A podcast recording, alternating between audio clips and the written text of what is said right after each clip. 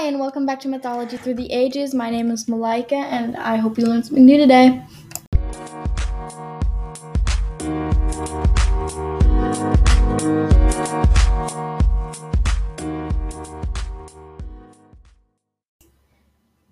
Hey, everybody. Uh, before we start, I'd just like to say I'm sorry for not posting in, like, since June.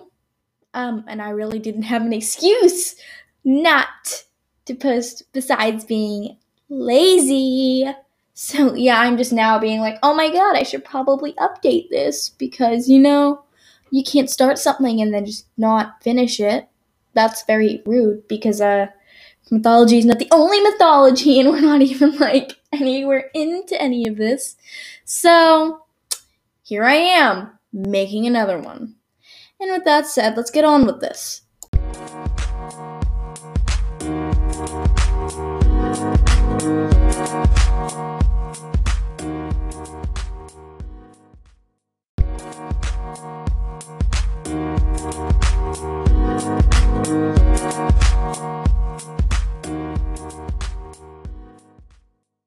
Right, so the Minotaur was born when Ma- King Minos, who ruled Crete, prayed to Poseidon to send him like this snow white bull to show that Poseidon favored him.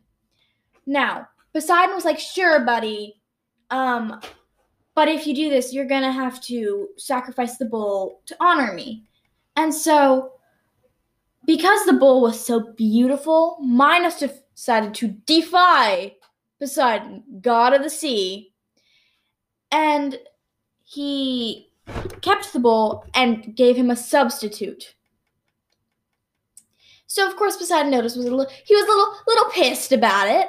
And so, for payback, Poseidon made Minos' wife, Pasiphae, fall in love with this bull. And so now Pasiphae goes to the kingdom's uh, craftsman person, Daedalus, and she's like, yo, you are going to make me a bull for me to climb into and do some stuff with this bull that my husband refuses to sacrifice to Poseidon. Because, and if you don't do it, I'm going to make Minos punish you, you know? Because that's how all great things are done, by threatening. And so Daedalus is like, you know what, whatever. He makes her a wooden cow, and she does some stuff with this bull. And as a result of the stuff she did with that bull, she had a child.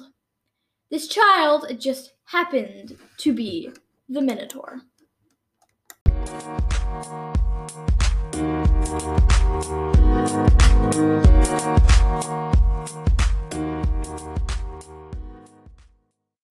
Okay, so this Minotaur was like, I don't know, the descriptions are very, very varied. So sometimes it says the man with the bull head, sometimes it's lower half bull or half man, and the other is a bull with a bull lower half and head and human upper half, if that makes sense. But anyway, so he was like raised by Pasiphae. Uh, how Minos felt about this, I don't know. I don't know if he was just like, you know what, I didn't listen, whatever. So we're not going to get into that. And so eventually he becomes very, very ferocious and yeah, and starts eating humans, which is a big no-no. So Minos goes to the Oracle of Delphi, and then following what he thinks the prophecy is telling him to do, he has Daedalus build the labyrinth. A very, very big, confusing maze that nobody but Daedalus could navigate and get out of. Cool, right? And so basically the Minotaur was thrown in there and locked in there. I don't know how Pasiphae felt about this, that her, her mom, her son, thrown into a labyrinth to be locked away for no one to see. She might have been relieved, all for all I know, because I don't think I'd want to be the one blamed because my son is eating people. But that's just me. Besides, I guess he's one of those things like uh, someone only a mother could love. I don't know. So, yeah.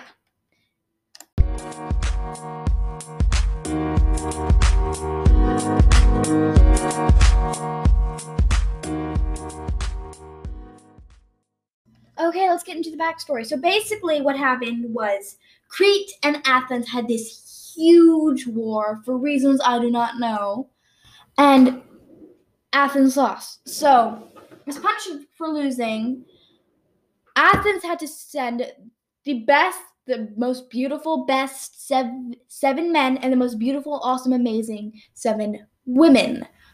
All of them were pretty young, to Crete to be fed to the Minotaur. Sad, right? But I mean, Minos was not the best guy. And so one year, this guy Theseus, very heroic, you've probably heard of him before. You haven't, where have you been all your life? What if, what books have you been reading if you haven't even heard this name? If you get what I'm saying, he's very popular. So anyway, he's like, you know what? Hey, Dad, I'm going to go here. I'm going to slay this Minotaur, and we won't have to deal with this anymore. And so his dad's like, son, if you um don't, if you die in this attempt, keep the flags on your ship. That's going to be sent back black. But if you win and you're coming back alive, change the sails to white. And Theseus like, yeah, yeah, all right, Dad, whatever. And so he sails to Crete. And so then what happens is um, he would, he, he went home.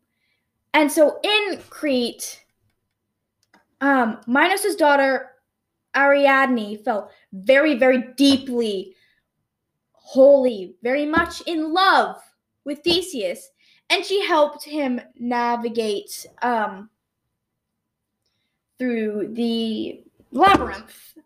Words, as you can tell, are not coming easy today. And so um, what happened was she gave him a ball of thread, which allowed him to retrace his path. And so then Theseus comes to the Minotaur, and he killed the Minotaur with either his bare hands, a club, or a sword. He then led his fellow Athenians out of the labyrinth. And so he also took Ariadne with him because they were so deeply in love. Now, on the way home, Theseus becomes a butthole and abandons Ariadne on the island of Naxos, and then continued to Athens. Now, he decided, you know what, I'm not going to put up that black sail, or no, not black sail, I'm not going to put up that white sail. And so his father, King Aegeus, from his lookout, um, saw the black-sailed ship come, and he thought his son had died. And so he committed suicide by throwing himself into the Aegean Sea. And so because of this, Theseus got a throne and becomes king of Athens. Ha! That's so nice, isn't it? Mm-hmm. Theseus, you were so amazing.